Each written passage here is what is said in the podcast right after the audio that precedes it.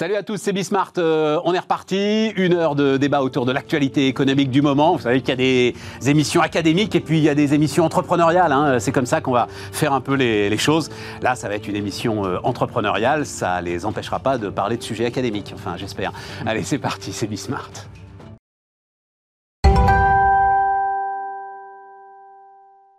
On y va les amis, Euh, Jean-Philippe Cartier donc est avec nous. Salut Jean-Philippe, le fondateur de H8 Collection et puis euh, investisseur dans euh, pas mal de, hum, de boîtes de la tech, parce qu'on va encore une fois parler tech. On avait promis de parler du Bitcoin la dernière fois, euh, Jean-Philippe, donc voilà. Même s'il y a beaucoup beaucoup d'actu, mais on va parler, on va parler du Bitcoin. Luc Breton, salut Luc, associé Mandarina et fondateur, c'est ça, hein, Luc, de The Next Generation Summit, non, Next Generation Enterprise Summit. Next Gen Enterprise Summit. Voilà. Next Gen Enterprise Summit. Euh, beaucoup sur euh, management et Innovation euh, managériale. voilà innovation, in- innovation managériale. Bruno Maisonnier, salut euh, Bruno, Euh, alors, ancien fondateur d'Aldebaran Robotics et maintenant Another Brain, tu travailles sur euh, l'intelligence artificielle. Avec quoi on démarre? Ah oui, patron à vous de jouer. Euh, alors, juste euh, quand même le rappeler parce que euh, c'est intéressant, discutant avec les chefs d'entreprise, ils savent eux, dans quelle situation ils sont en fait, les chefs d'entreprise, mais comme tout cela reste quand même assez discret, même si on échange avec des pairs et tout, ils savent pas que leurs concurrents, partenaires, etc., sont aussi dans la même situation, c'est-à-dire une situation inouïe pour l'économie et pour les entreprises françaises. Inouïe. Ça se voit donc sur les marges. Les marges les plus hautes depuis 1949. Pourquoi 1949 Parce qu'avant, on ne les mesurait pas. Donc c'est sans doute, les meilleures marges de l'histoire de l'économie française. Excellent brut d'exploitation qui a récupéré, donc ça, euh, merci encore à Denis Ferrand, à Rexecode qui m'apporte tous ces chiffres, qui a récupéré l'intégralité de ce qu'il avait perdu euh, l'année dernière, euh, quasiment au centime près. Rexecode interroge les trésoriers d'entreprise. Les mecs sont, alors je sais pas comment ça se passe pour toi Jean-Philippe, mais les gars sont euh, euphoriques. Alors non, parce que c'est peut-être dans le seul secteur où euh, on reste encore, ça reste encore compliqué. Et les trésoriers sont euphoriques sur la trésorerie disponible et euphoriques sur les conditions de financement. C'est-à-dire en plus ça continue. Si, si en plus tu as un projet, tu as besoin de quelque chose, en plus il y a encore du, du pognon disponible.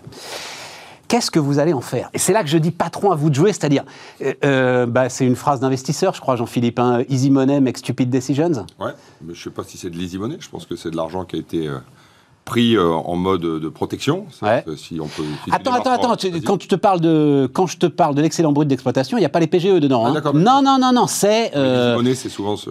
c'est euh, euh, a fonds de garantie, euh, euh, chômage partiel. C'est du pognon qui va rester dans les boîtes. ça, hein. Il n'y a, pas le PGE là-dedans. Non, mais je pense, je pense que euh, le- le- ce que tu as exprimé au départ est tout à fait juste. Euh, L'été a été exceptionnel, sans parler que du tourisme. Ouais. Euh, personne ne peut vraiment se plaindre. Dès, dès que tu croises, euh, étant actionnaire, comme tu le sais, de 25 ou 30 boîtes, tout le monde est relativement content. Il n'y a pas beaucoup de gens qui se plaignent. Il faut le dire. Et, et- et Mais on pardon peut pas le dire couche. niveau au-dessus. Enfin, parce que moi, je Bah, dis faut le dire niveau inouï, dessus. J'ai croisé quelqu'un qui a une très grosse boîte hier qui se plaignait encore d'un truc. Je lui dis t'exagères. Enfin, je, voilà. Je objectivement, euh, si on a le droit de dire merci, euh, je vais pas tout mélanger en même temps, mais euh, je, je- je- J'étais en- j'étais au Portugal, je l'ai déjà dit, euh, quelques jours au mois d'août, et quelqu'un m'a dit j'aurais rêvé d'être français, par exemple. Bon, ben voilà, euh, on a Bon. été extrêmement soutenu, extrêmement aidé, on a des marges records, on a une saison qui a été exceptionnelle dans tous les secteurs d'activité, que ce soit l'hôtellerie, la restauration, le digital, les ventes sur le web, tous les chiffres sont plutôt bons.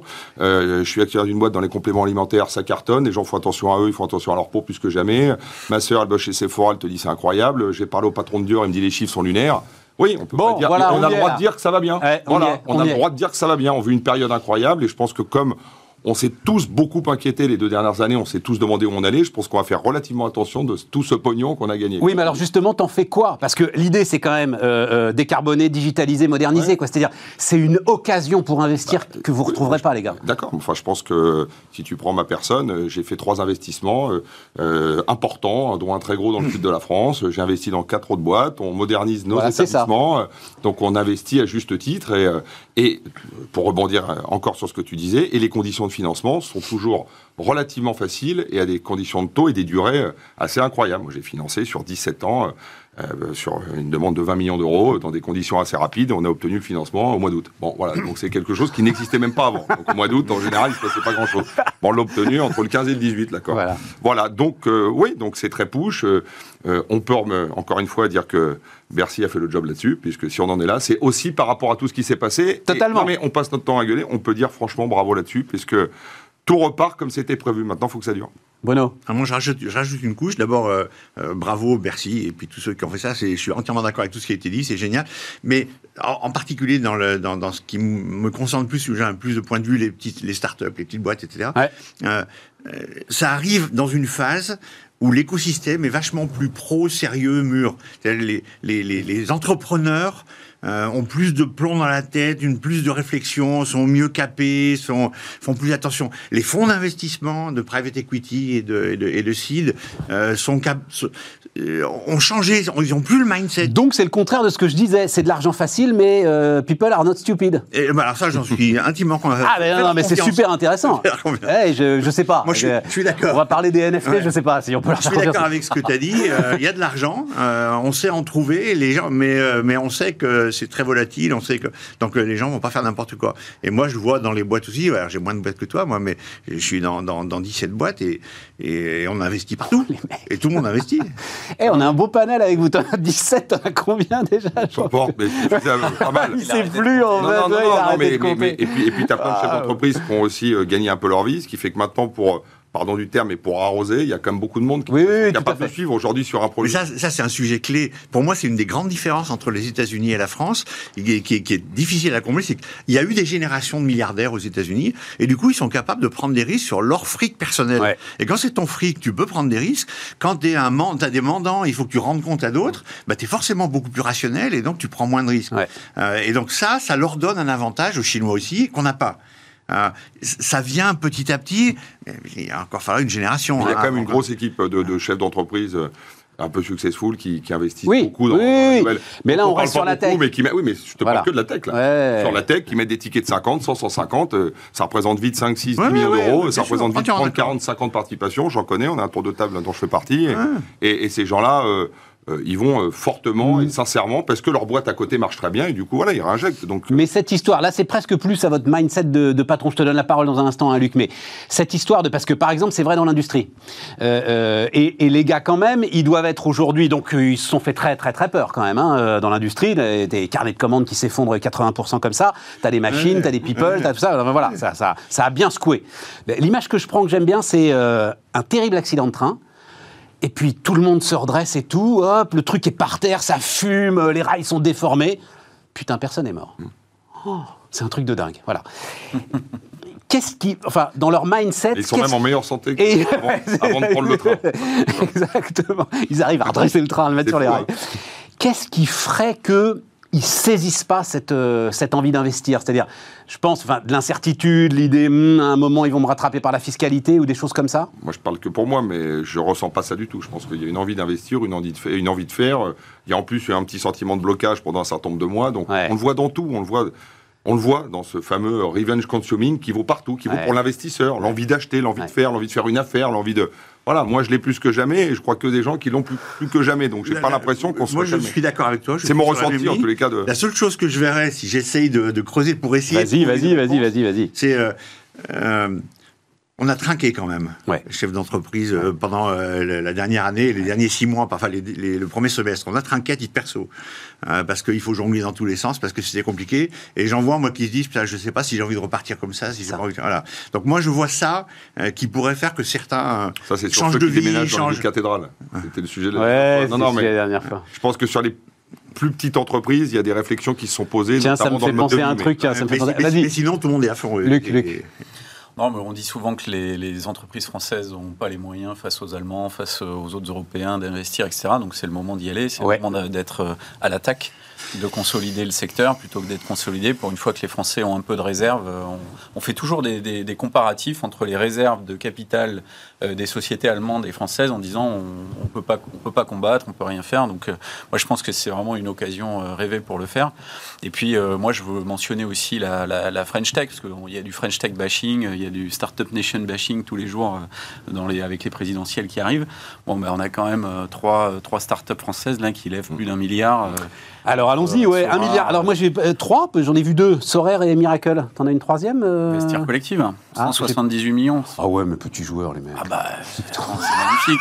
178 millions, tu te lèves même plus. On, on, vient, on, vient, même plus sur le plateau. Et, je t'annonce, je l'ai dit il y a, je le disais il y a un mois, moi je suis actionnaire d'une société qui s'appelle Sunday, ouais. solution de paiement développée par les fondateurs de Big Mama. Et Ils ont annoncé leur levée sur une valeur de 650 millions d'euros. Ils ont levé 100 millions d'euros avec les plus. Voilà. Donc euh, c'est, oh ça a été annoncé aujourd'hui. Voilà. sur, les, sur les deux dernières années, quand même incroyable. il y a eu une transformation incroyable. Tu, euh, euh, alors, il y, en a un de vous, donc Sorare, bah, je, pense, hein, vous aimez l'actualité économique, donc vous, si vous connaissiez pas, vous avez été regarder quand même ce que c'était. C'est très très surprenant, c'est-à-dire Miracle à la limite, donc c'est l'autre grosse levée d'hier. Ça, je peux vous l'expliquer. Euh, euh, d'ailleurs, l'entreprise me passionne, mais c'est les places de marché avec un sujet de souveraineté d'ailleurs. Hein. le fondateur, enfin, ils sont deux, les deux cofondateurs de, de, de, Miracle, donc qui veulent convertir notamment les grandes boîtes à mettre en place des places de marché. Ils veulent aussi fabriquer l'anti-Amazon. Il y a un sujet de souveraineté. À un moment, Amazon ne va pas être le seul et unique grand magasin du monde. Donc voilà, il faut, se réveiller. Mais alors, le, le Sorare, les NFT, là, toi qui es euh, Jean-Philippe à l'affût de tout ce qui est nouveau, euh, tout ce qui est tech, etc. et tout. Tu avais vu donc les, les, les, filles, les, les, les tronches des footballeurs digitalisés euh, qui non, vendent 300 000 balles là je, euh connaissais parce que j'en ai entendu parler, parce que j'ai des plus jeunes et des gens que je connais qui m'en ont parlé. Après, c'est pas des sujets qui me, me, parlent plus que ça. Mais, ah bah c'est un placement là, visiblement. C'est absolument lunaire. J'ai entendu parler de plus-value incroyable sur des tronches de joueurs digitalisés. Ah bah j'ai entendu des 300 000, des 500 000, des sommes. Et voilà. Donc quand on m'a dit ça, ça m'intéressait. J'ai essayé de comprendre. Et, et, et, pas pour la plus-value, mais pour comprendre évidemment. La, n'est pas boîte, la boîte vaut 4 milliards et demi. Mais voilà, j'ai vu, ils ont levé 650, je ne me trompe pas, quelque chose comme ça. Ils sont 50, les gars. Et, c'est absolument lunaire, mais c'est. Euh, on, fera peut-être un parler avec le Bitcoin. Mais bah, allons-y, ouais, ouais, Non, mais c'est. Euh, c'est le monde dans le, vers lequel on va. Il faut essayer de le comprendre. Il ne faut pas devenir vieux con, donc il faut comprendre ce qui, tout ce qui se passe autour de ça. Et c'est le parfait exemple du, de, de, de, des créations de valeur qu'on peut faire sur des choses qu'on n'aurait même pas comprises il y a encore 3 ans, 5 ans, 10 ans. Voilà. Donc c'est euh, c'est un beau modèle, c'est un modèle incroyable. Je comprends le NFT, je comprends toujours pas le Bitcoin. Donc euh, tu vas me dire, mais. mais... c'est pas bien compliqué. Mais, mais euh, NFT. Alors NFT, non-fungible token. Token, token, voilà. Donc non fungible, ça veut dire qui, qui dure en fait qui est indestructible. Voilà. Qui peut être utilisé, réutilisé indéfiniment. Voilà. Et donc vous liez euh, à un objet numérique. Ça va être un fichier audio, un fichier vidéo, un son, euh, euh, une image. La tronche de Mbappé. La tronche de Mbappé, une identité et un ou plusieurs propriétaires. Et donc, ce qu'il faut bien voir là-dedans, c'est la liquidité extrême que ça apporte à ce, phénomène marchand. En fait, vous pouvez échanger ces valeurs et les, les trader au niveau mondial quand vous faites une enchère. Un tableau de maître, il est toujours à un endroit et il sera à un seul endroit. un quart de seconde. Donc c'est l'ubiquité. C'est pareil pour le Bitcoin. C'est la, la attends, même attends, mélange pas, tout, mélange pas c'est l'ubiquité et puis la liquidité extrême en, en, un clic de pouvoir échanger, trader ces valeurs. Euh, vous avez une bourse qui est totalement décentralisée, avec un, coût marginal d'opération qui est proche de zéro, euh, qui vous permet d'avoir de, de, bah, toute la planète euh, mm. potentiellement accessible à ces choses-là. Donc vous, vous, vous disruptez totalement les places d'enchères physiques traditionnelles, les Sotheby's et compagnie, et sur des sur des, sur des identités euh, numériques qui ne sont pas non plus euh, forcément dévoilées. Donc ça permet aussi de respecter un certain anonymat euh, que certains acquéreurs souhaitent conserver. Donc il y a énormément d'avantages et on voit, on voit immédiatement une espèce de bourse de valeurs, pas seulement artistiques, mais de biens numériques au sens large qui s'ouvre. Donc c'est un marché qui n'a pas de limite. Il n'y a pas de limite et qui, et qui est durable. et, et, de la même manière que la blockchain, euh, moi j'en suis persuadé, viendra euh, à bout euh, probablement du notariat ou de, mmh. de, de, professions comme ça qui, qui, vont se faire totalement disrupter. Pas que, pas que la banque, hein, mais typiquement. Mais attends, attends, attends, Alors vas-y, notaire, parce que ça, moi j'entends beaucoup ça. la blockchain viendra au bout du notariat. Tu as toujours besoin à un moment d'un tiers de confiance absolue pour certifier que le terrain il est à toi. Bien sûr. Donc que le notaire il signe dans la blockchain ou que je ne crois pas une seconde que ce soit une communauté d'utilisateurs de ta blockchain du cadastre de Clamart qui va certifier que, le terrain est à toi. C'est pas que possible. Je ne parle pas des notaires par hasard. Et je, je, suis allé voir mon notaire la semaine dernière. Alors non seulement il a fallu que j'y aille avec mon épouse et qu'on a dû être physiquement tous les deux présents devant notre notaire. Mais au moment de révoquer, alors en l'occurrence c'était un, sujet de, patrimoine et de, transmission, au, moment de révoquer un écrit qu'on avait réalisé il y, a, des années, le notaire, qui est, très jeune, hein, donc c'est pas un problème de génération, il est allé chercher un grimoire, je ne peux pas dire autrement, hein, parce que le, truc, la reliure se barrait, euh, les pages étaient jaunes, il y, avait des, siècles. J'avais l'impression qu'il ouvrait un, livre de magie, mais vraiment, il lui manquait plus que le bonnet de Merlin, et on, on y était, quoi. On était chez Harry Potter. Et il ouvre ça, il écrit et il me demande de signer. Enfin, je veux dire, mais où on est, quoi? C'est, On est en 2021, c'est, absolument. Qui doit moderniser son truc, ok. Mais lui, il sera toujours le tiers de confiance assermenté pour euh, je reprends mon histoire du cadastre, dire telle parcelle du cadastre. Mais oui, mais lui ou sa fonction. Il appartient à lui ou sa fonction, mais, mais peut-être plus lui intuité personnel, peut-être plus lui domicilié à tel endroit, et, qu'il faille aller voir physiquement. Ah oui, et tout ça, c'est un problème de fluidité, de coût marginal. D'accord. Tout ça aujourd'hui pro, pro, enfin, génère euh, des aspérités et des frictions euh, démesurées qui coûtent, extrêmement cher et qui freinent la fluidité du mmh, marché mmh. globalement. Bruno bah, tu as une grande partie du monde qui, pendant encore euh, des dizaines et des dizaines et des dizaines d'années, voudra avoir confiance dans une personne, n'a pas confiance dans euh, tout le reste. Enfin, moi, je suis désolé. Hein. Euh, Depuis que je vois plus mon banquier, je me sens beaucoup plus libre. Ouais, mais beaucoup, dedans, beaucoup plus mais, tu as dirigé le, as dirigé le technocentre d'Orange, bah de qui on parle. Oh. C'est comme si tu disais il y a 5 ans, il y a des gens qui veulent toujours pas payer sur le digital. Exactement. Mais j'entendais ça au début Moi, j'avais une boîte dans le web et je voulais pas payer mon billet d'avion. Non, non, mais c'est vrai qu'aujourd'hui je pense que ça va aller beaucoup, beaucoup plus vite que ça. Beaucoup euh, plus moi, je crois qu'il y a une question de confiance. La, question de fond, c'est la confiance. Et euh, je pense qu'il y a une grosse partie de la population qui mettra très longtemps avant d'avoir une confiance. Reviens sur NFT. de plein de confiance. Revenons, hein, revenons, revenons sur NFT là. Bruno, tu découvres ça comme moi d'ailleurs. Moi, je hein, découvre, euh, je connais pas ça.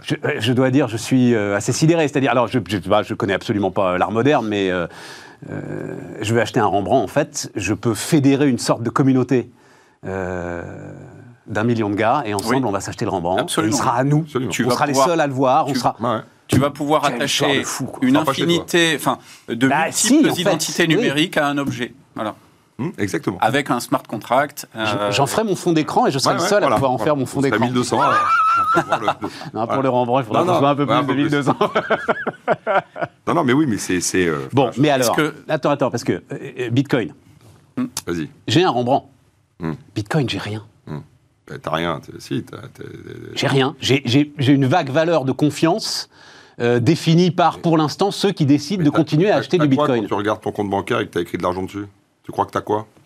Non mais, non mais je te pose la question, t'as quoi Il est où l'argent? J'ai 2000 ans d'histoire. Ah, d'accord, t'as 2000 J'ai l'histoire monétaire de la France, de l'Allemagne. Ah, mais, mais, mais, d'accord, enfin bon Dieu. Quand même. Hein et un certain nombre de stocks oui, d'accord, mais Même pas, même pas. J'ai l'histoire de la nation, et tu sais ce que j'ai à la fin? À la fin, j'ai des flingues et des porte-avions quand même. Non, Parce qu'à un moment, euh, voilà, le gars qui voudra mettre en péril euh, le système financier européen, euh, ça va pas se passer comme ça. Le Bitcoin, j'ai rien.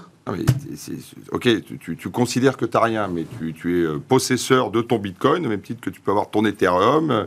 Il est. Euh, D'accord, mais il est appuyé sur rien. Il est appuyé sur une sous-jacent, comme on dit. Il, est appuyé sur un des échanges qui se font entre tous les particuliers au même titre qu'ils se font euh, sur ton token, sur ceux qui veulent échanger la carte. Ou des échanges. C'est la même chose. Si je veux vendre mon bitcoin en un quart de seconde, il est vendu en un quart de seconde. Jean-Philippe, le transférer en euros. Et je peux le transférer en euros. des échanges qui ne servent à rien d'autre hmm. qu'à faire monter la valeur du truc, à spéculer. Hmm en bouffant quand même une quantité d'énergie considérable. Non mais d'accord, mais je pense que c'est parce que là tu vois, c'est une question court-termiste. Aujourd'hui, c'est grâce au blockchain, grâce à la blockchain, grâce à tout ce qui va se passer, quelle, va en être son utilité? Je te redonnais l'exemple du Salvador qui a fait une monnaie pour pour combattre par exemple le dollar et pour et pour éviter d'avoir cette euh, extraordinaire dépendance à cette monnaie qui fait foi depuis, qui s'appelle le dollar. Jean-Philippe, Jean-Philippe, le chef d'entreprise responsable et libéral que tu es, j'ai du Bitcoin, va aller voir, non, va aller voir la situation du Salvador. Mm. Et tu vas me dire si tu penses que c'est un modèle de développement. Je, je, te dis pas, je te dis que c'est un. Ah bah si. Je te dis qu'en tous les cas, pour être moins contraint par des monnaies comme par exemple le dollar, je considère que le Bitcoin et les monnaies numériques sont des monnaies euh, clairement d'avenir et qui sont beaucoup plus sécurisées que tu veux bien le croire et qui sont beaucoup plus sécurisées. C'est pas la sécurité mon, mon sujet. Mon sujet, c'est mon sujet. J'ai toujours pas de, de, de réponse à ça. C'est ok, j'achète un appartement dans le monde du Bitcoin. Qui me fait le crédit?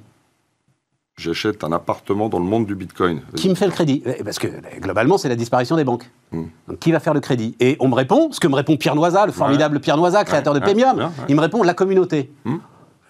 Bah oui. des- d'accord. Je vais peut-être d'abord garder la Comme Société des Générale. centaines quoi. de dizaines de milliers de levées de fonds qui se font maintenant euh, de cette manière-là. Exactement. Mais, enfin, je veux Mais- pas, je veux- mais- et- et- mais je- enfin, tu te rends compte, tu te rends compte pour le coup là de la difficulté, de l'ensemble des, des frictions que tu mets dans le système.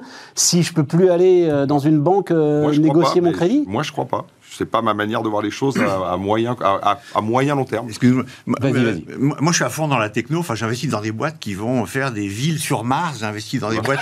Donc, donc, je suis à fond là-dedans. Mais, mais c'est pas parce que je suis là-dedans que, que tout ce qui est techno me fait pétiller les yeux, etc. Euh, les NFT, je connaissais pas spécialement. Je connais pas. Euh, je suis pas sûr que les gens aient confiance parce qu'il y a des choses qui sont profondes, qui sont lourdes, qui sont culturelles, et confiance facilement euh, dans ces systèmes complètement euh, digitaux et tout. Le Bitcoin, moi, j'ai essayé parce que j'avais un neveu qui m'expliquait, mais t'es qu'un compte, t'es qu'un vieux compte, t'es pas. Donc j'ai essayé, voilà, et puis j'ai mis de l'argent, pouf, ça s'est tout cassé la figure, j'ai tout perdu. Mais non, perdu. il fallait le garder à ce moment-là. gardé, j'ai Ah, bah C'est donc riche alors. Et dès que c'est remonté au niveau où c'était avant, j'ai vite revendu. Bon, après, c'est remonté, c'est rebaissé. Bon, mais, mais, mais, mais ça, ça c'est une monnaie purement spéculative. Pour moi, c'est ça. Donc, c'est ce que tu dis. Est-ce que tu l'as Et- traité comme tel? T'en as acheté, tu t'es c'est ça, pas posé de Attends, questions et mais, tu mais- l'as vendu. mais que ça vient. pas Mais, quand tu faisais le lien par rapport, euh, par exemple, au crowdfunding, euh, je trouve que c'est pas la même chose. Enfin, euh, moi, j'ai investi pas mal en crowdfunding dans différentes boîtes et tout, mais quand tu investis, tu perds. Enfin, t'acceptes de le mettre pour, pour le truc. T'as envie d'aider des gens à soutenir un projet, etc. Mais je vais pas utiliser ça pour m'acheter une maison. Je vais pas utiliser ça pour un crédit pour des choses sérieuses. D'accord. Tu vois ce que je veux dire mais je- je Vas-y, comprends. attends, Et- vas-y, vas-y, je pense que c'est une question de, Non, mais je de pense que- confiance qui va mettre que- vachement plus longtemps que Non, ce que tu crois. encore une fois, moi je le considère comme une monnaie. Toi non. Donc Ouais. je considère ça comme un jeu. Tu vas dire, je vais acheter un bitcoin, il a monté, il a perdu, mon neveu m'a demandé d'en acheter, j'ai fait le con, j'ai perdu 10 000. Admettons, je résume un peu ton schéma. Moi je considère que de par le blockchain et de par la sécurité que ça apporte, ça devient une monnaie d'échange. Moi je fais des deals en bitcoin, j'ai acheté une montre en bitcoin, Ouais, ouais. j'ai été livré de ma montre en bitcoin que j'ai acheté en Allemagne. C'est sécurité, ça prend une demi-seconde, les frais de transaction sont quasiment, C'est ce que ça. tu disais tout à l'heure, plus ou moins égal à zéro, et je me sens. euh, pas plus ou pas moins en sécurité que de le faire avec ma banque. Il y a une- un anonymat qui est beaucoup plus important que ta banque. Aujourd'hui, c'est Monsieur Cartier. Pourquoi vous envoyez 42 000 euros Et pourquoi en Allemagne Et pourquoi une montre Et à qui et à quoi? Ben, C'est mon argent. Je peux faire un virement, non? Bah non, ben, ça marche pas comme ça. Donc moi, je trouve que cette. Je, je veux pas être celui qui est con. Non, non, non, non. Fini, Jean-Philippe, fini, fini, parce que... sur le Bitcoin, Non, non, non, non, non, non, mais Non, non, attends, la transaction, la transaction, parce que c'est du troc que tu nous décris là. C'est du troc, t'achètes avec Un bitcoin Bah, bah, contre une montre. Non, non, c'est pas le un bitcoin, c'est une valeur, Le, système financier, la- création monétaire, janvier, la création monétaire, c'est le crédit. Non, mais d'accord. Le système financier, c'est le crédit. Donc, ce- avant que tu puisses dire que c'est une monnaie, moi, je voudrais du crédit en bitcoin, avec du taux d'intérêt calculé en bitcoin. Mais c'est le, Qui va te garantir ça? C'est le cas, c'est le cas déjà. C'est-à-dire sur les sur euh, Ethereum et, et toutes les toutes les plateformes, on, on peut on peut avoir du crédit en Bitcoin et, le- et- et le, le crédit est amené euh, Par un Par la- individu. par la communauté. c'est- c'est- c'est- et il est Pour, il rémunéré pour cela. Et, et on est sur des taux euh, bien plus intéressants Ouais, que les banques. Et donc moi, je, je re- je rejoins euh, euh, vraiment ce qui était dit. C'est sur quel taux? Bah, c'est- moins de 10%. Enfin, c'est- 7-8%. c'est c'est- c'est quelques pourcents. Ouais. Et c'est Moi, je et- suis à moins de 1% sur les banques. Bah, tu vois. Oui, mais ça dépend ce que tu achètes. Non, ouais, c'est- c'est- si c'est du crédit sûr. conso ou du crédit pas- Non, mais immobilier, je veux dire, etc. de dire Ouais. que c'est plus intéressant que les banques, euh, c'est ça. Non, non, mais mais là, c'est une période d'argent belle, gratuit. bon. Non, forcément, ça coûtera moins cher. Ça, j'ai pas de doute C'est là-dessus, ouais, c'est c'est- évident. ouais. Mais c'est- Et, et moi, euh, là, là où je te rejoins, c'est que l'intérêt de, de Bitcoin, c'est la transaction. Enfin, c'est le, le- c'est c'est d'utiliser Bitcoin pour améliorer la transaction, la fluidifier, la rendre moins chère, aller sur un coût marginal. Et, et voilà, et on n'est pas obligé de rester sur Bitcoin. On peut juste faire sa transaction, sortir, et à ce moment-là, le, Oui, mais le- le risque, il, il- Le- il- encore une fois, n'existe pas. euh, je- c'est- tout ça est passionnant. Et puis on, voilà, on, continuera ce débat. Mais la création monétaire, la monnaie, enfin, la banque, elle est dans son bilan comptable de l'ensemble des crédits qu'elle distribue. Enfin, c'est pas par hasard quand même si on a créé les établissements bancaires. Ils n'ont pas été créés d'ailleurs par les autorités. Ils ont été obligé, créés par pas- des Vénitiens qui, à un moment, se sont dit il y a besoin d'un tiers de confiance Bah, absolue pour faire circuler pas. la monnaie. Parce que, exactement. l'outil numérique n'existait pas. Mais oui, mais personne ne prend sur son bilan. C'est-à-dire, Non, mais si, celui qui, te prête, celui, celui qui te prête l'argent, il, il prend le risque. Euh, sauf qu'il prend une partie de ton risque et, et fédéré sur des, des- des centaines ou des milliers de porteurs, bah, ça, ça- ça- ça distribue le, le risque. Et puis, euh, un autre exemple qui, moi, me, me fascine, c'est l'État du Wyoming, là, qui utilise maintenant euh, la, la blockchain pour permettre à potentiellement une infinité d'investisseurs de créer contrat et de créer entreprise immédiatement euh, sur, euh, sur la blockchain. Donc c'est le même type de risque, mais sur un contrat d'entreprise, avec une mission, avec, euh, et ça a une valeur d'entreprise au même titre que, les, que la SARL aux, États-Unis. donc ça, c'est pareil, fluidité, capacité de créer une entreprise en quelques secondes. On, imagine tout à fait qu'on peut créer une entreprise pour un projet donné. l'éteindre si ça n'a plus d'intérêt, continuer à la développer en ouvrant le capital. Il n'y a plus de friction, quoi. C'est Enfin, ah. moi, pour moi, c'est. Pour en avoir euh, créé deux coup sur coup, là, il n'y a pas beaucoup de friction quand même. Enfin, bon, bref, je referme. Ça, ça, marche quand même bien. juste un mot, puisque après, on va marquer une pause, mais euh, j'avais gardé ça pour toi quand même, Bill Gates, qui euh, ah, investit dans l'hôtellerie de luxe, là, c'est bah, visionnaire. déjà, il était déjà actionnaire de Four Seasons. Oui, mais là, il, prend tout, là. Non, il, avait 20%, 25%. non, non, il avait 47%. ouais, bah alors, tu vois, voilà. Non, non, il a bossé, merci. il a pris 80 ou majoritaire. Je pense que l'hôtellerie fait partie des secteurs, je le vois même dans la restauration un peu haut de gamme. Tous les grands, grands patrons euh, voilà, ont envie d'avoir leur groupe hôtelier, leurs hôtels. c'est voilà, un secteur qui a, dont les multiples ont explosé, qui était un peu un secteur délaissé il y a 20 ans. Tu étais un peu l'hôtelier, tu étais l'hôtelier, tu étais le commerçant. Maintenant, si tu n'as pas ton hôtel, euh, t'es has T'es un peu has Non, mais c'est vrai. Donc aujourd'hui, tu regardes les hôteliers. T'as raté ta vie si t'as pas ton hôtel. Non, c'est un peu ça. Donc, donc, donc euh, et, puis, il y a une impression pour ces gens-là, et je peux, à, beaucoup plus petit niveau, évidemment, c'est ce que j'ai fait. Tu as une impression aussi de patrimonialiser, d'avoir un peu du dur, d'avoir des choses un peu plus concrètes. Et, et, dans un environnement où on parle autant de bitcoin que, que de prise de risque sur le digital, ben, euh, je pense que l'investissement d'un ouais, en se disant j'ai Four Seasons, ça paraît, ça paraît un investissement concret, euh, solide, dans le dur. C'est un beau groupe, euh, Four Seasons, c'est puissant. C'est un groupe extraordinaire, c'est pour moi une des plus belles chaînes de, de, luxe mondial. Oui. Donc je pense que c'est un beau groupe. Alors après, il y a beaucoup de belles chaînes, il y a Belmont, il y a mmh. d'autres, mais, mais je pense que Four Seasons, c'est un, un fleuron absolu sur lequel il a mis la main. Donc je pense que c'est un, un bon investissement de Bill. Moi, je me demandais s'il n'y avait pas une autre une logique aussi derrière ça, qui est de euh, d'assurer un, revenu plus long terme, plus sécur, etc., pour l'ensemble de ces opérations, de ces fondations, de, tout ce qu'il fait, euh, qui est grandiose, que je trouve euh, génial, impressionnant, mais, qui nécessite des capacités à long terme, quoi. Écoute, je pense que je ne peux pas te répondre là-dessus. Je pense qu'après, euh, s'il avait 45%, euh, d'en prendre 80% et de prendre Four Seasons, euh, dans le cadre d'un portefeuille comme Bill Gates, ça va très bien. Et... tu sais, moi, l'image de Bruno, je l'avais utilisée une fois, c'est-à-dire que tu considères quand même globalement, tu paries sur un enrichissement global de l'ensemble de la planète, des mmh. classes moyennes et notamment des classes moyennes émergentes. Mmh, ce qui est vrai d'ailleurs. Ce pognon devient une sorte de matière première et l'hôtellerie de luxe et la raffinerie en fait. C'est vrai. C'est une raffinerie de matières premières. C'est vrai. C'est ça. Donc ça, c'est voilà, c'est ça. Hein, et, tu peux aller, euh, pardon, je, pas de digression, mais sur le luxe. Moi, quand on m'a donné les chiffres du luxe mmh. euh, de manière précise, de chiffres de là, de septembre, du mois d'août, de cet été, de gens mmh. voilà qui travaillent, suis hein. tombé par terre. Mais tu te dis, c'est pas la première chose que tu vas acheter quand tu sors de ces deux ans. Je dis n'importe quoi, un sac X de telle marque de luxe. Bah si, voilà, et pas qu'en Chine. Voilà, j'ai eu les chiffres d'une grande boutique de luxe euh, dans le sud de la France et m'a dit on a fait x4 par rapport à il y a trois ans. Voilà. Et on parle en dizaines de millions d'euros. Et sans les touristes américains. Et sans les touristes américains, et sans trop d'Européens quand même. Ouais, c'est ça. 70% de Français. voilà. Non mais. Mais je te dis, inouï. Et l'hôtellerie de luxe, ça va dans ce sens-là. Euh, on marque une pause, on se retrouve dans un instant.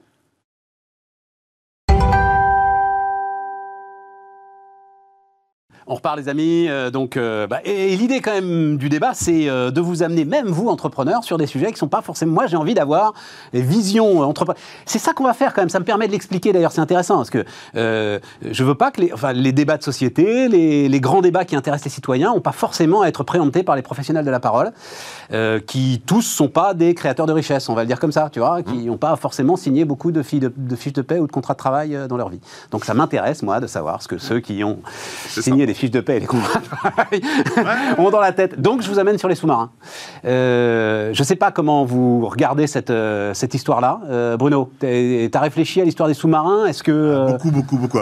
l'histoire des sous-marins, et au passage, on en parle dans l'entreprise de ces sujets, de ce que ça veut dire. Et Chez Another Brain ouais, ouais, ouais. Ah, mais ça m'étonne pas. Parce que je trouve que c'est important d'aider toute une génération de plus jeunes à, à, s'enrichir en, réflexion, etc. Euh, je ne sais pas si vous avez eu l'occasion de lire le bouquin Le piège de Thucydide. Lisez-moi ça, c'est un bouquin incroyable. beaucoup entendu parler. Etc. Euh, moi, je l'ai lu il y a 4 ans. Et ce que je vois entre le conflit qui est en train d'arriver, ça s'appelle le sous-titre, c'est vers la guerre entre les, États-Unis et la Chine. Mm. Et là, il n'y a pas une semaine qui se passe sans qu'on voit pas un petit pas qui se franchise euh, dans ce sens-là. Euh, et, moi, là, là les, euh, alors on peut en parler de ce sujet, mais je vais remettre sur un autre sujet. Moi, je suis européen convaincu parce que je pense que c'est, enfin, ouais, on peut en parler de plein de choses, mais vous êtes, je pense, d'accord avec ça. Pour la première fois de ma vie, quand j'ai vu la réaction des Allemands et de l'Europe à ce truc-là, je me suis dit, mais il faut qu'on fasse un Frexit. Mais ça va pas, non. Attends. Oh, mais non, mais dis pas, mais enfin, dis pas oui comme si t'étais. Écoutez, j'ai pas dit oui, pardon, Non, non, non, non, absolument pas dit oui. Ne me fais pas dire ce que j'ai pas encore dit. Non, ma question, si, parce que ma question, il y a l'économie, etc., bien sûr, mais, mais fondamentalement, euh, ce qui se passe là derrière sur les réactions européennes, c'est l'Allemagne qui reste avec les États-Unis, qui veut suivre les États-Unis. Hein. C'est une évidence. Et donc, si nous on veut une certaine Europe et les autres veulent pas de cette Europe-là, donc mon sujet, c'est pas du tout les mêmes choses que ce que tu entends à droite. Bruno, Bruno, mais si on les, Allemands a ne veulent pas la même que nous, est-ce qu'on les a embarqués à un instant, à un seul instant? Dans l'ensemble de nos réflexions militaires depuis 50 ans, les Allemands et les autres Européens Non, jamais. Ah, je sais pas. Je pense qu'on a, beaucoup essayé. Tu peux pas d'un côté être l'espèce de fier à bras de l'OTAN. C'est-à-dire, depuis De Gaulle, on est les fiers à bras de l'OTAN, tu vois. C'est, ouais, mais nous, c'est pas pareil. Euh, membre Conseil de sécurité euh, des Nations Unies. Tiens, le partage du siège de membres du Conseil de sécurité aux Nations Unies ça aurait pas été un geste d'une puissance dingue, ça, à offrir aux Allemands, par exemple, à un moment Tu vois? C'est-à-dire, on peut pas. À l'Europe. À condition qu'elle ait envie. Non, non, mais peu importe. Mais en tout cas, tu vois ce que je veux dire c'est, on peut pas. Mais pas peu importe, parce que je pense que on n'a jamais eu une vision européenne de notre défense. Voilà, euh, nationale, toujours souveraine. Mais c'est, mais c'est pas nous qui ne voulons pas. Bien sûr, bien sûr qu'on se défend et qu'on a une question de souveraineté. Bien sûr, et c'est normal et c'est très bien. N'empêche que, putain, on a essayé à 25 reprises, puis je suis en contact avec pas mal de gens à état-major ou à d'autres, on a essayé à pas mal de reprises, peut-être en s'y prenant mal, peut-être, mais euh, on est dans, un, dans une fin de non-recevoir, parce que fondamentalement... Bon, mais tu t'es calmé, tu veux plus de Frexit maintenant, t'as as, eu as une petite réaction comme ça, et puis voilà, t'es oui, oui, revenu, bon... Oui, ouais, mais c'est une question quand même. Là, où je suis d'accord avec toi, c'est que quand Merkel euh, s'entendait pas avec euh, Hollande, on s'est dit c'est le problème d'Hollande. Quand elle s'entendait pas avec Sarkozy, on, a commencé à se poser des questions. Et comme elle s'entend pas non plus avec Macron, moi je pense qu'il y a un problème côté allemand. Euh, je pense qu'on a des présidents qui ont, qui sont un peu jacobins et, et qui probablement ont leurs défauts. Enfin, euh, l'Allemagne, euh, au final, euh, quand vous regardez ce qui, a été, ce qui a été conclu sur les derniers discours bilatéraux, c'est d'une pauvreté à pleurer. Enfin, c'est d'une tristesse totale. Mm. Les discours de Cologne, etc., y a, y a, ou d'Aix-la-Chapelle, il n'y a rien dedans. C'est du blabla. Et je pense qu'on a, a, un problème de, de partenaires. Hein, depuis De Gaulle à Denauer, on n'a on a, on a plus rien fait, véritablement. Moi, je suis un franco-allemand euh, déterminé, convaincu jusqu'au très fond de mes pores. Euh, moi, j'irais même jusqu'à fusionner les pays. Moi aussi. Pour vous dire, hein, je l'ai prôné pendant longtemps. je l'ai écrit dans des articles de, de tribune dans la presse. Euh, j'ai des très bonnes relations avec l'ambassadeur d'Allemagne en France qui, qui lui aussi pousse dans ce sens, comme on peut l'imaginer. Et je pense qu'il y a un blocage côté politique allemand. Moi, j'ai hâte de savoir si le, successeur de. tu crois qu'il y a un seul de nos dirigeants français là qui accepterait une fusion des non, pays Non, mais, mais, mais ça, ça là-dessus. Oui, euh, enfin, il y a, une tradition y a une tradition française désormais ancienne là-dessus. Je pense que sans en arriver jusque-là, il y, a énormément de choses à faire entre ces, deux États-là, euh, et qu'aujourd'hui c'est totalement bloqué. Et les Allemands, de mon point de vue, sont ceux qui bloquent, puisque l'alternance s'est produite de notre côté, pas du côté allemand, et ça marche toujours pas. Jean-Philippe c'est que mon humble avis. Ah, mais c'était, c'est le principe du truc. Il y a deux sujets euh, bon, France-Allemagne, euh, il suffit d'avoir vendu ta boîte à un groupe allemand, ce qui était mon cas avec Sage Springer, pour comprendre bien les différences. Juste l'avoir fait une fois, et pour comprendre que la manière dont ils nous appréhendent est pas tout à fait euh, conforme à peut-être que nous, on, voilà. Donc euh, ils, nous prennent de toute façon toujours un peu plus avec euh, une certaine forme de condescendance et, et, de bon, les Français, vous êtes sympas, vous êtes machin. Mmh. Je t'ai acheté ta boîte, voilà, je l'ai vécu, j'ai beaucoup de respect pour les Allemands. En plus, j'ai vendu, mais il est vrai que c'est compliqué. C'est voilà, ils ont un rapport à la France qui qui les rend euh, plus puissant, euh, plus solide, plus serein euh, par rapport à nous. Il faut l'avoir vécu pour le savoir. Je l'ai vécu. ça n'enlève rien et c'est comme ça. Donc tant qu'ils nous prendront pour, nous prennent un peu pour là, comme on parlait moins bien anglais qu'eux, tout n'importe quoi. Je fais un deal, ils te regardent des fois. Voilà, c'est vrai. Donc moi je l'ai vécu. J'ai cette même expérience avec les rapports de grands groupes. Donc, ben, c'est particulier. Je suis allé à Berlin 20 fois, je connais, j'ai vécu. Donc déjà pour qu'il y ait un rapport égalitaire, faut faut qu'il y ait un, voilà, qu un ressenti égalitaire entre les gens et qu'il y ait le même niveau. pour ce qui est des sous encore une fois, euh, je ne suis pas expert en géopolitique, mais j'ai un avis. Euh, déjà, la première chose, c'est que tous les mecs qui pensaient que Trump, euh, euh, c'était sa technique, c'était un grand méchant et que l'Amérique, ça allait revenir des grands gentils et il y a absolument rien qu'il est sympa, Biden et tout, il nous a fait ça. bien sûr. Il n'a pas appelé un quart d'heure avant, il a dit fuck, il l'a fait à sa manière, mais, il a, hein. mais il a fait un gros fuck. Appelé, c'est chaud. Et il est passé pour un voilà. Et, et, et, là, ça prouve que la méthode, elle n'a pas changé, qu'elle a l'air plus polissée, qu'elle a l'air plus sympa avec les Reban et plus, il y a moins de gros mots. Mais pour autant, c'est strictement la même. Et moi, j'ajouterais que ça n'a pas changé depuis Obama. Voilà, absolument. Point 1. Mais bon, moi, je préfère à la limite, au moins Trump, tu le savais la veille. Bref, il avait fait 4 tweets, et au moins, t'étais au camp que tu l'avais. Et au moins, t'étais au camp que tu l'avais prise. Bon, c'est toujours plus agréable de le savoir. Le, le tweet, voilà. le, le, le, Drian, le petit mot de Drian est sympa. Là ouais, mais, mais, mais le mot de Le Drian, est, est, euh, mais, mais diplomatiquement, il est un peu con, le mot de Le Drian. Mais oui, et voilà, bon, diplomatiquement, c'est pas très malin. Bref, mais peu importe. Point 2. Euh, et je reviens à ton point, et, c'est marrant parce que tu l'as déjà cité la dernière fois, et, comme j'écoute avec intérêt ce que tu dis, et, sur la Chine, tu m'avais déjà donné ce nom de livre, et je, l'ai acheté, je l'ai pas lu, pas te mentir, mais je vais le faire. Et pour autant, je trouve qu'il y a une escalade euh, entre les USA et la Chine qui est réelle. Et là, le coup des sous-marins, c'est clairement une montée d'escalade entre les relations, euh, la tension des relations entre l'Amérique et la Chine. Euh, donc c'est pour moi de la géopolitique. Je sais pas si les sous-marins sont mieux, moins bien, plus chers, moins chers. Ça c'est même pas mon sujet. Oui. C'est l'Australie, l'Angleterre, euh, oui. les USA qui se, qui se mettent clairement dans une espèce, je sais pas, mais moi j'appelle ça comme ça, de guerre froide avec la Chine. Nous, comme on est un peu plus timorés, qu'on est français, on n'aime pas trop les emmerdes. On est déjà un peu, depuis qu'on a refusé l'invasion, on était contre l'invasion Ouais, des USA ouais. euh, en Irak en 2003. Nous, on est, voilà, on est, on, on passe pour un peu des lâches, pour des faibles, on n'est pas des combattants. Et aujourd'hui, nous, il y avait. Pas des lâches, on- des faibles, non, mais- des, des, des gars qui à un moment vont nous emmerder. mais, vis-à-vis Voilà. vis-à-vis des Américains, moi je te dis pas, Mais je moi crois pas j'étais que ce moi, soit des lâches, des pour faibles. l'invasion. L'impression qu'on donne, on est les Français. euh, On- à un euh, moment, voilà. à un moment, on va faire chier. C'est- quoi. si- voilà, donc, donc et, et- et- et pour conclure, nous, on veut pas du tout les relations, on veut des relations euh, un peu entre les deux avec la Chine. On essaye quand même de- d'être un peu plus mi-figue, mi-raisin. Bah, L'Amérique, elle s'est mis frontalement avec l'Australie, c'est clair, voilà, il y a deux blocs. euh, Bah, il y a le Commonwealth. Mais ils sont pragmatiques, les Américains. Moi, je les Voilà. admire pour ça. Ils sont pragmatiques, ils font leur truc. Et on voit, ça, C'est du ça concret. montre bien que nous, on compte pas pour eux, contrairement à ce que notre Non, mais pourrait bien Bruno, dire. j'insiste là-dessus. Tu peux pas, depuis 50 ans, euh, un peu plus même, voilà, jouer au chat et à la souris avec l'OTAN et penser qu'à un moment où effectivement euh, les périls sont en train de monter, euh, les Américains, les Australiens et les Anglais vont te prendre dans l'alliance. Légitimement, tu pourrais y être. Effectivement, tu la Nouvelle-Calédonie, tu tout ça, etc. Légitimement, tu pourrais y être. Mais simplement, depuis 50 ou 60 ans, à chaque fois, on a un problème avec toi. Quand il y a eu euh, euh, euh, les, les- les tensions les plus fortes de la guerre froide, et tu parlais des années 80, les euromissiles, etc. et tout, à chaque fois, c'est pas clair ce que fait la France et ce que veut la France.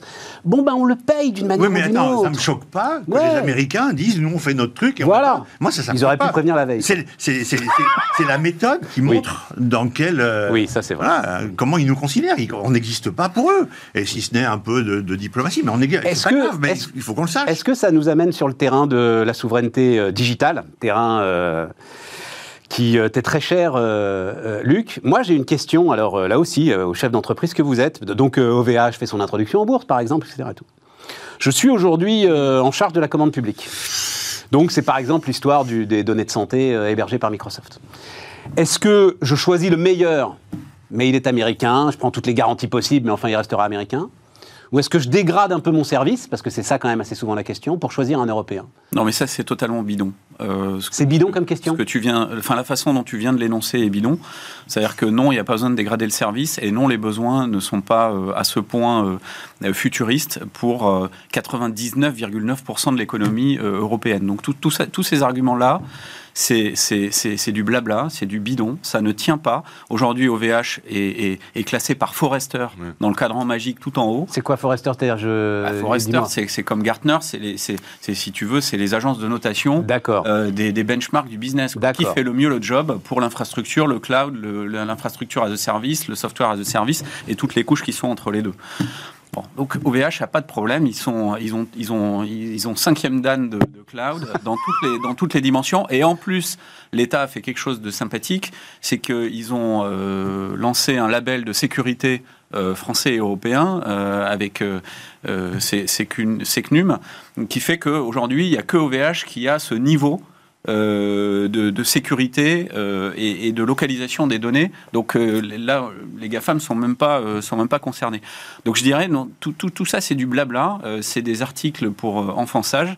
Et ce qu'il faut, c'est simplement orienter la commande publique massivement, tout de suite. les Américains récupèrent, les, récupèrent les, sous-marins et ne pensent même pas à nous passer un coup de fil. Et nous, on se demande si en Europe, on a le droit d'orienter la commande publique, hein, je ne parle même pas des, du privé, la commande publique moi, j'ai lancé une initiative euh, IT 50 il y a un an avec des entrepreneurs, hein, parce que je me suis dit au moins là, ça peut percuter le réel. Et je disais, bah, si les entrepreneurs qui s'engagent sur la page du site le font, euh, engager en trois ans 50% euh, de mes dépenses IT vers des acteurs français européens, la commande publique doit le faire, c'est à, peu près nos impôts. Hein. Et, donc on le fait tout de suite, demain. Alors quelqu'un, un entrepreneur que je connais bien, euh, patron de l'Inagora, me dit bah, j'étais dans l'avion avec, avec Macron, je lui en ai parlé, il trouve ça important, etc. Bah, je dis alors faisons-le, mais demain, faisons-le tout de suite. Qu'est-ce qui nous... Le, le, Pour toi, il n'y a pas, de compromis à faire, parce que mon argumentation bidon, c'est celle du ministère de la Santé quand même. Hein, mais, sur le... mais non, mais on est, on est des bisounours éternels en, Europe. Euh, de la même manière que Merkel euh, et Hollande se sont aperçus qu'ils étaient écoutés euh, par, les, par le réseau échelon et se sont offusqués à Bruxelles comme des vierges effarouchées, c'est à mourir de rire. Et cette histoire des sous-marins, c'est pareil, c'est à, on, fait les, les, les, euh, devant les caméras, on en est presque à pleurer. Mais c'est le business, c'est la géopolitique, c'est la réalité aujourd'hui. Il faut donner des coups, il faut prendre des décisions mm. et il faut, les, il faut les mettre en œuvre tout de suite. Et donc l'Europe, de ce point de vue-là, il n'y a, pas, a pas à réfléchir. Et la France en particulier, orientons tout de suite 50% de la dépense publique. La patronne de French Web, de, pas de French Web, de, de, la French Tech, expliquait que si on, on orientait quelques pourcents de la dépense des grands groupes, elle parlait même pas de la dépense publique, vers les startups euh, ou les entreprises innovantes, on crée de facto, by design, des géants euh, du numérique. Donc t'imagines si la commande publique passe à 50% ouais, mais moi j'insiste sur la commande publique parce que les grands groupes, les grands groupes, ils n'ont pas, bien sûr, pas à faire de choix. Je euh. suis d'accord avec toi. C'est pour ça que je, c'est pour ça que je, je, je focalise là-dessus. Donc oui, il faut le faire, il faut le faire tout de suite.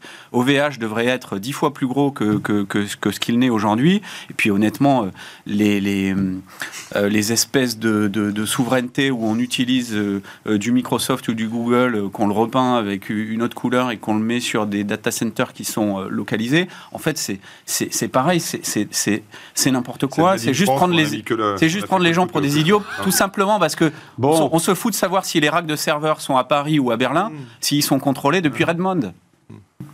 Bon, c'est ça clôt le vote du jury danois, comme on dit. Je, suis 100% d'accord avec 100% d'accord hmm. Bruno je, suis plutôt d'accord aussi. Bon, bah voilà, euh, le sujet est réglé. Alors, j'avais. non, mais il a bien argumenté, il a bien bossé. Hein. Ah, bah oui, non, non, puis c'est bah, son combat. Hein, quand même. Globalement, c'est. Voilà.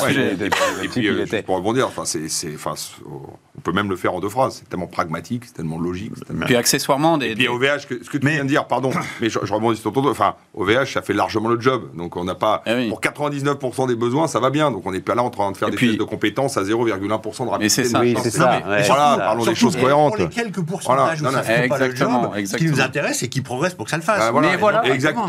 Et ils vont avoir les moyens de le mettre en œuvre. Mais par contre, on va revenir sur un débat avec l'Allemagne, parce que ça, commande publique, ça veut dire un certain protectionnisme d'une façon ou d'une autre. Et le pays qui, lui, euh, exporte le plus possible, il n'a pas envie d'avoir les rétorsions des autres qui vont dire puisque vous faites euh, du protectionnisme. C'est même pas du protectionnisme, c'est assurer de la diversité. Il y en a qui vont pas aimer. Là où il y en a plus. les Allemands, ils vont pas être d'accord avec ça. Euh, et puis quand on connaît non, mais je crois que, juste d'un mot, juste d'un mot, Bruno, vu effectivement, on a vu le monopole de marché, je pense que as, tu peux y mettre un tout petit peu de commande publique dirigée, même Bruxelles ah, mais, laissera passer. bien sûr, parce que ce sera 10-15%, ça va. On a un oligopole. J'ai plaidé pour ça depuis très longtemps. Un mot, un mot encore, Luc, et puis non, c'était juste pour dire qu'en plus, quand on comptait l'histoire d'Octave Klaba, euh, de l'entrepreneur, des valeurs qu'il sous-tend. Euh, honnêtement. On le rappelle, hein, il arrive de Pologne dans une, dans une 4L avec son père. Hein. Le gars est juste incroyable. Moi, je, je, je, je, le connais bien. Enfin, c'est formidable. Il faut faire bosser des gens comme ça. ah, tout à fait. évident. Ils se poseraient moins de questions, les Américains. Oui, ah ouais, tout à fait. Ouais. Arrivé de Pologne et, euh, et, hébergé dans les sous-sols de Free.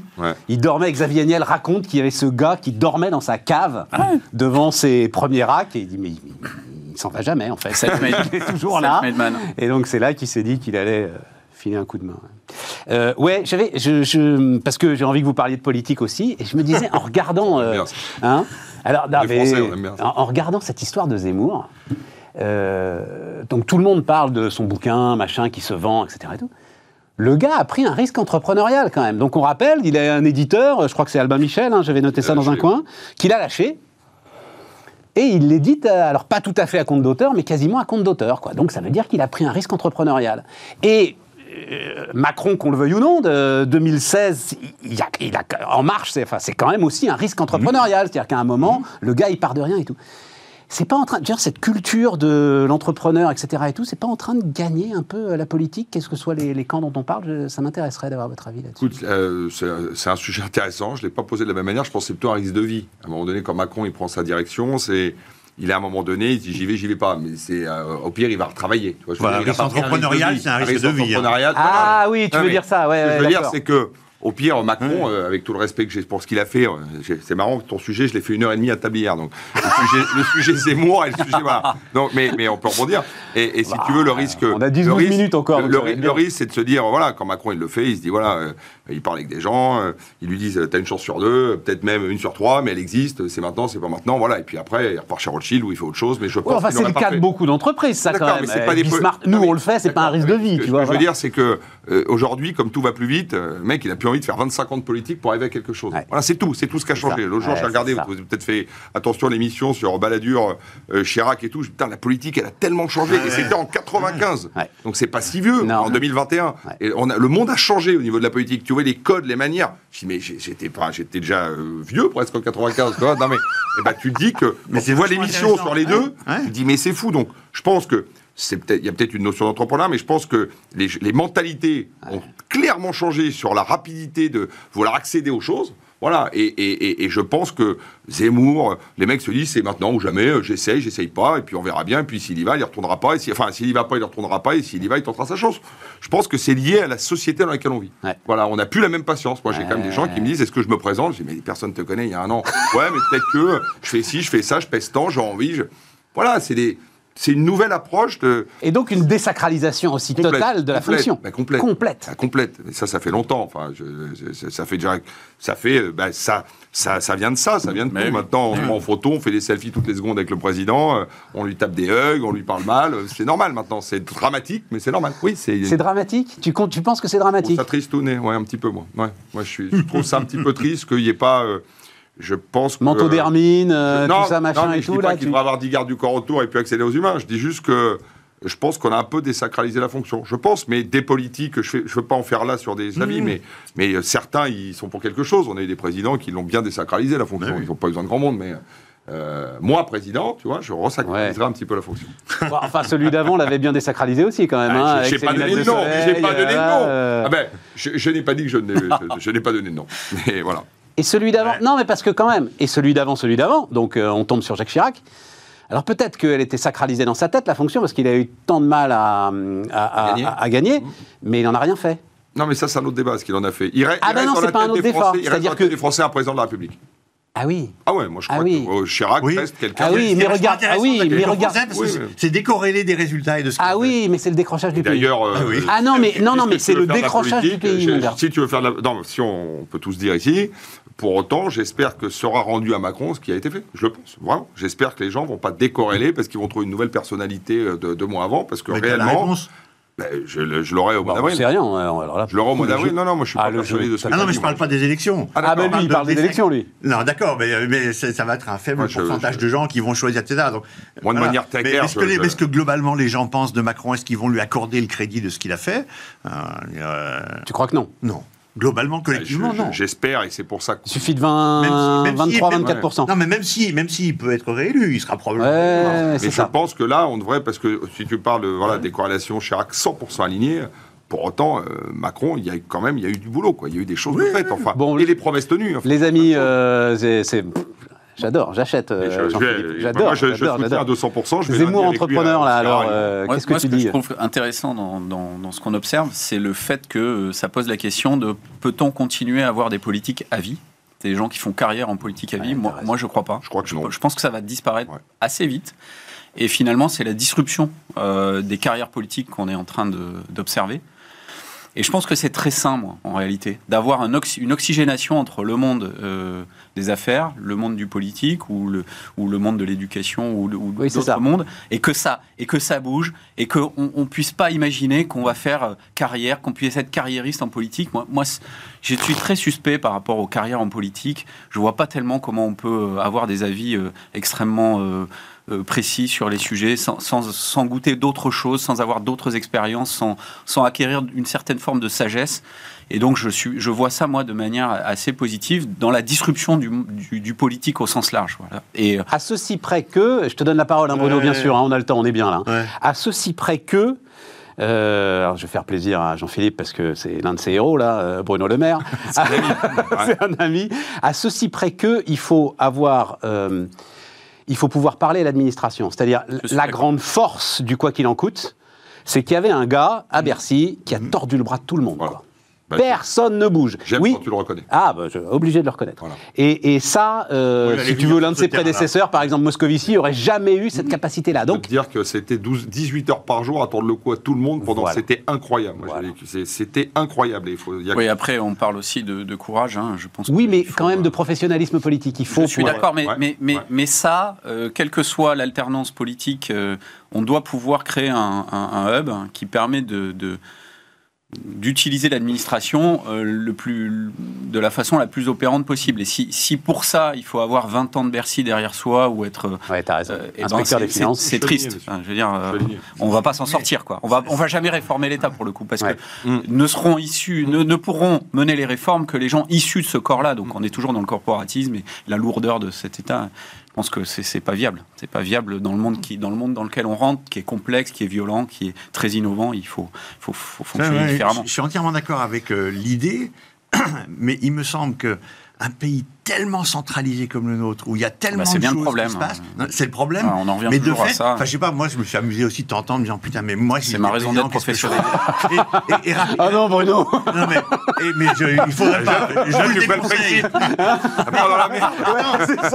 mais attends, mais, à chaque fois, j'en arrive à la conclusion, mais je serais incompétent. Et d'ailleurs, il n'y a pas beaucoup de succès de gens qui viennent du monde des entrepreneurs, pourtant qui étaient bons parce que parce que c'est un monde en tant que tel. Et Thierry Breton. à piloter ce truc. une des rares exceptions, Thierry Breton. Ouais, mais apprendre à piloter ce truc, tu vois. Donc je sais, je sais pas si cette perméabilité est enfin, si facile. Il, travaille aujourd'hui. Il faudrait commencer par, décentraliser. Hein. Juste, euh, hein pardon de parler de mon expérience là-dessus, mais, mais je pense que plus que jamais. Euh, ce qui a fait le succès de ce gouvernement dans cette crise de Covid et la gestion, c'est qu'ils n'ont jamais été aussi proches du monde des entreprises. Jamais on a pu parler aussi facilement à un ministre, on a pu le croiser, on a pu lui expliquer quelque chose, on a pu lui redire, on a pu l'appeler à 23h, c'est du jamais vu. Moi qui suis passionné et assez proche de la politique mais depuis, il tenait les leviers depuis, depuis assez longtemps, ça n'existait pas depuis ce gouvernement. Ça n'a jamais existé. Avant c'était faux, c'était on dit, on tape, salut quartier, formidable. Tout était fake. Aujourd'hui c'est réel, c'est sincère, on est dans la... Voilà, moi on m'appelle pour me dire tu penses quoi de ça, tu penses vraiment, tu connais un tel là-dedans, il faudrait que j'ai un avis là-dessus. Ben, voilà, c'est quand même quelque chose de nouveau, ça nous rend responsable, ça nous rend opérant, ça nous rend utile et, jamais, jamais la fonction, je crois d'ailleurs que, pardon, mais Bruno, qui est encore une fois un ministre exemplaire, et c'est un vrai, c'est un homme d'État, je le considère comme un homme d'État, et, je le soutiens parce que je considère qu'il a fait un boulot remarquable. Je pense qu'on a une chance inouïe de l'avoir eu pendant cette période. Je le répéterai autant que, hmm. voilà, parce que, parce que, mais oui, parce que. Ah, mais ça, je témoigne que tu es constant là-dessus. Mais, parce que c'est vrai. On en parlait avant le Covid ensemble. Parce donc, que, euh, parce que euh, quand, tu vois ce qui a été déployé, la manière et la rapidité, je suis sur, voilà, c'est sur, voilà. Puis toute son équipe. Hein, donc je pense que, absolument, et toutes ces équipes, évidemment. Et, je termine juste là-dessus. Je considère aujourd'hui que la, la euh, je sais, pardon, je me suis perdu dans mon sujet. c'est pas grave, c'était super intéressant. La professionnalisation. oui, non, non, professionnalisme. je, considère qu'il faut un mix en fait de. Euh, parce que tu, je rebondissais sur Zemmour, parce que tu pars de Zemmour. Mais je pars de Zemmour. en disant qu'aujourd'hui, mais je veux redire un truc. Il y, a un mix et je te donne. je ne sais hein pas si ce que tu voulais dire sur le fait qu'aujourd'hui ça se disrupte, tout va tellement vite que tout le monde doit changer. C'est vrai qu'aujourd'hui, un Bruno Le Maire, pardon, il connaît par cœur le fonctionnement politique, il connaît par ben cœur les organes de ben fonctionnement, et je pense qu'on a eu un coup de chance inouï de l'avoir l'économie au moment qu'on a vécu. Voilà. Est-ce que un plus novice euh, serait arrivé il y a un an et demi, deux ans, ne connaît pas trop la politique, il serait fait balayer. Voilà. C'est donc, je crois que c'est voilà. Après, t'as, as trois costards qui rentrent dans le bureau, tu dis, Monsieur le ministre, on peut pas. Ah ben non, on peut pas, on peut pas. Voilà. Mais et si le gars il se lève pas pour dire, ben on va le faire. Et même les vieux de la vieille te disent la même chose. on est bloqué par le système, on est pilonné par ceux d'en dessous qui eux, droite comme gauche ou peu importe, sont les mêmes parce qu'ils ont jamais bougé en dessous et ils sont là depuis 20 ans. Et, et- et Encore. donc, il faut des gens d'expérience aussi, Encore une mais qui sont expression. des vrais hommes d'État, il n'y en a pas beaucoup. encore une expression trumpienne qui a été euh, euh, ridiculisée. euh, même, moi, j'ai même des trucs à dire sur les faits alternatifs. hein. Même ça, je trouve que c'est intéressant. Mais l'État profond, c'est intéressant. L'État profond, il existe. Ah oui. Euh, Oui, voilà, oui, les- c'est vrai, euh. Il, France, sert pas forcément des intérêts complotistes. Il sert ses propres intérêts. voilà, euh, il sert ses propres intérêts. Mais du coup, on n'a pas Tu voulais Zemmour. dire, hein Tu voulais dire quoi sur Zemmour? Ouais, Non, tu voulais dire un truc sur Zemmour, toi. Ça me fascine, ce mec. euh, qu'a priori, euh, j'aurais complètement rejeté, méprisé, parce que c'est pas du tout euh, le style, les valeurs, etc. C'est quand même, je trouve, moi, le seul qui mette des sujets sur la table, qui débattent, qui Non, il met idées. un sujet sur la table. Alors, non, pas qu'un, non, non, il en met surtout un. Il a mis les sous-marins, il il y en commence a- à en mettre un deuxième. Non, Bah, c'est non, quoi en le fait, deuxième Il y en a même plusieurs, mais, mais sur un prisme. Mais attends, j'en connais qu'un, moi. C'est il quoi a le pas que deuxième? l'immigration, il y a Bah aussi si. la culture de la France, il y a aussi. qui est Pareil. pas la Non, qui est Bah, pas la chose. bah si, c'est la conséquence. Mais, mais, mais peu importe. Moi, je trouve qu'il a un débat euh, à un niveau intéressant. Il a une culture inouïe. a- Ah, ben c'est ça. C'est sur un prisme unique, mais je pense que la plupart des autres, ils n'ont même pas un prisme sur lequel ils ont un débat au niveau intellectuel requis. Voilà, donc moi, je trouve qu'il fait du bien pour ça, et c'est pour ça qu'il existe. Même si euh, je ne sais pas ses idées. Ouais, Moi, non, je mais... trouve bien qu'il existe. Non, non, mais- moi, j'en veux énormément Moi, aux je oppositions que- de ne pas aider euh, Macron à s'améliorer encore en le challengeant, en essayant. Oui, c'est de- ça. Non, moi, j'en Ouais, veux bon, C'est- ton côté penser contre soi-même, euh, Oui, etc. Pour oui. progresser, Mais il oui. faut Bon, rien se refuser comme entre débat. Celui qui est occupé 20 heures par jour et l'autre qui commence à voilà qui a le temps de relire, de relire encore quatre fois les mêmes livres et de venir faire de la télé. Enfin, Ok, Macron, ok, non, mais- mais- non, mais quand t'es les mains dans le cambouis, Mais- c'est enfin, je l'ai vu, euh, je l'ai vu à la télé. C'était quand avant-hier là. Zemmour. Zemmour. Pour une fois. Non, mais non. Pour Non. une fois, il y avait une interview intéressante où on arrêtait de passer une demi-heure à lui demander si elle est candidat et on lui disait tiens, au fait, euh, la justice, faut combien de Ouais, magistrats? Ouais. Il sait pas combien il y en a. Euh, tiens, au fait, euh, le réchauffement sûr, climatique, on fait quoi et ça tout va être- ça va être Il n'en sait rien. Ah bah oui, il, sait- ne sait Et rien. après, il apprend vite. Et sa réaction qui est de dire euh, on s'en fout, il y a des sujets beaucoup plus importants, ça, ça viendrait, c'est c'est complètement bidon, c'est complètement. Mais évidemment, après, évidemment. après, c'est intéressant. Après, ce que, j'appelle l'étude d'opinion euh, chauffeur de taxi, genre 5 sur 5, j'en parlais ce matin au bureau, 5 sur 5 me dit je vote Zemmour. Mais bien sûr. Ouais, mais Non, non, non, chauffeur mais- taxi. euh, D'accord, c'est- Il y a beaucoup de gens. C'est Ah, de en moins en moins. Tu sais, alors quand j'ai commencé dans le métier, quand j'ai commencé dans mon métier, veux c'était déjà, ben, bien sûr au siècle d'avant, Pour tout le monde. 1987, 1987. D'ores et déjà, c'était on va arrêter avec les chauffeurs de taxi. C'était en 1987, tu vois, où c'était la source. Tu débarquais, j'étais grand reporter, tu avais le papier. Là. Le chauffeur de taxi m'a dit que non, on va arrêter. quoi. Non, mais je trouve qu'il prend, il prend une place qui est. Je pense qu'il ne faut pas sous-estimer son. La place qu'il peut prendre. J'ai, voilà, moi je suis assez. euh, Ah ben, c'est Marine Le Pen Je- qui a ouais. intérêt de pas sous-estimer. Non, non, évidemment, mais, mais la droite aussi, de manière plus, plus large. Mais oui. Plus large, peut se Mais poser oui. des questions, parce que Mais comme oui. il, va apprendre, il apprend vite et qu'il est brillant et, et qu'il est. Voilà, il peut. Et je pense qu'il y en a beaucoup chez Mais même, Mélenchon euh, même euh, une qui partie ne de seraient la pas gauche opposés. Mais oui, ouais, mais oui. ouais, ouais. Je pense que c'est un vrai sujet. C'est un vrai sujet, je pense que c'est un vrai sujet. Hein Après, je pense que pour nous tous autour de la table, on n'a qu'un intérêt, c'est de faire que Macron soit président. de Ça, on a 2022. compris. euh, Voilà, je crois qu'on n'a pas beaucoup d'autres intérêts. Bon, attends, mais franchement, si tu te retrouves avec euh, le candidat de droite euh, centriste euh, UDF Bontin, là, euh, qui. No comment. Oui, mais enfin. bon, euh, ça ferait une vraie différence, tu crois? Bon, ben on en reparlera. Enfin, en Euh, tous les cas, sur, le, sur plein de sujets, euh, je peux dire qu'il y a un nombre de choses qui a... euh, non, mais si on parle à des entrepreneurs, euh, l'IS qui va passer à 26% cette année, promesse de campagne, ça fait 20 ans qu'on est là, qu'est-ce qu'on paye le... On a l'IS le plus cher d'Europe, c'est scandaleux. On arrive à 26% d'IS, on l'a rêvé, on l'a... Bon, c'est quand même il va falloir, miraculeux. il va falloir que je travaille le, le programme de, de Bertrand et de Pécresse. Ça va pas être cool Ouais. pour euh, t'apporter la contradiction. On n'aurait pas changé d'avis dans un mois. non, exactement. Les amis, euh, merci à tous. J'ai adoré et nous, on se retrouve demain. Avec grand plaisir.